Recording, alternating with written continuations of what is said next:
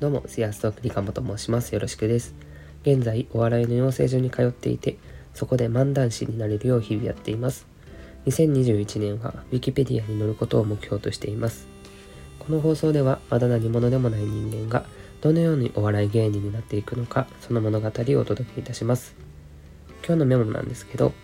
えー、販売のメインを転売にすると、めちゃくちゃやる気のあるスタッフ、転売ヤーにまあ、給料を払わなくていいというアイデアというかお話を聞きました。で、これはすごいなと思ったんですけど、まあその、抽象化として、まあ、転売みたいな一見悪く思えることでも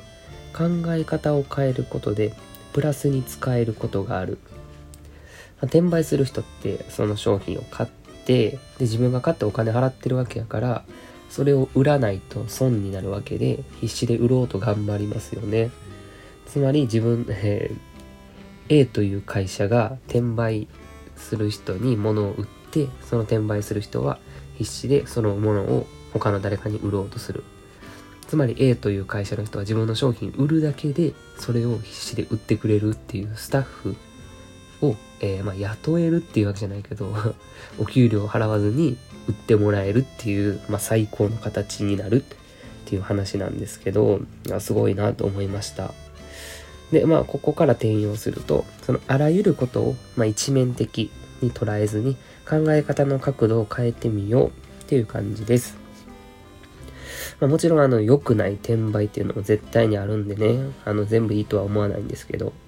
まあ、すごい話やなと思いました。さあ、今日の本題なんですけど、えー、っとね、今日はあの、謝罪と後悔という内容です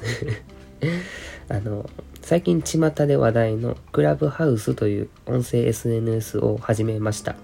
で、まあ、これについては今度詳しく書こうと思うんですけど、まあ、簡単に言うと、誰かの雑談ルームに入ると、その雑談を聞けたり、まあ、参加して一緒に話したりすることができるっていう、なんていうかな、音声版ツイッターみたいな言われてるんですけど、まあ、そんな感じだと思います。で、えー、ここからなんですけど、その雑談を聞こうと、何気なくルーム、ルームっていう言い方が合ってるか知らないんですけど、何気なくルームに入ったら、まだ誰も参加していなくて、そのルーム作成者と僕だけという状況やったんですね。で、そのルーム作成者の方が僕に気づいて、どうも、参加できるようでしたら一緒にお話ししましょうと言ってくださいました。ここで、その僕はなんか断り方がわからずに、すぐにそのルームを出て逃げ出してしまったんですよね。ほんまにマジでクソやと思います えっと、あの時のルーム作成者様、本当にごめんなさい。えっとね、そもそもまずなんで断るっていう選択肢しかなかったのかって話なんですけどね。参加して一緒に話すという考えに至らなかった自分がほんまに残念なところなんですよね。そのやり方とかも全然わかんないんで、そんな状況でいきなり誘われて、テンパったっていうのは、まあ、正直あるんですけど、もしあの時参加して、まあ、楽しく会話できていれば、今頃そのつながりができていたかもしれないですしそのお互いについて話し合ったりまた今度話しましょうねとか約束したりして。でこういう一つ一つのつながりを大切にすることがその僕が目指す芸人になるための必要なことやのになんかすごいもったいないことというか失礼なことしてしまいました。でその後なんですけど その後、ちょっと落ち着くために、このいつも使っている、この音声コンテンツのスタンド FM でライブ配信を聞いてたんですね、他の人の。で、あれって、その自分が参加したことが、配信者に分かりますよね。誰々が参加しましたって。で、配信者は、その参加してくれた人の名前を読んで、お礼を言ってくれるんですけど、なんか、何人も聞いてる中で自分の名前が呼ばれるのってちょっと恥ずかしくて気が引けるんですよね。ほんまにお前芸人目指してるんかって話なんですけど、なんか人の話を途中で止めてもって自分の名前呼んでもらうってちょっと気が引けるんですよね。で、その時入ったライブ配信ではそれだけじゃなくて、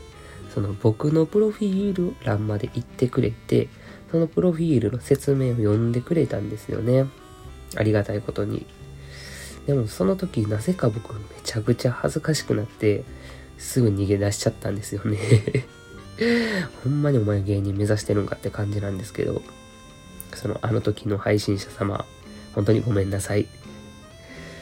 もしそのままライブ聞いてコミュニケーションとか取ってたらそこでもつながりができてたのになんか本当に昨日というかその日かその日はすごく残念な行動ばかりしてしまいました。ということで、まあ、反省を生かして、これからいろんな人と音声メディアでコラボしていきたいと思っています。その時はぜひ皆さんお聴きいただけたらなと思います。では、くすぬむすいペンどうもありがとうございました。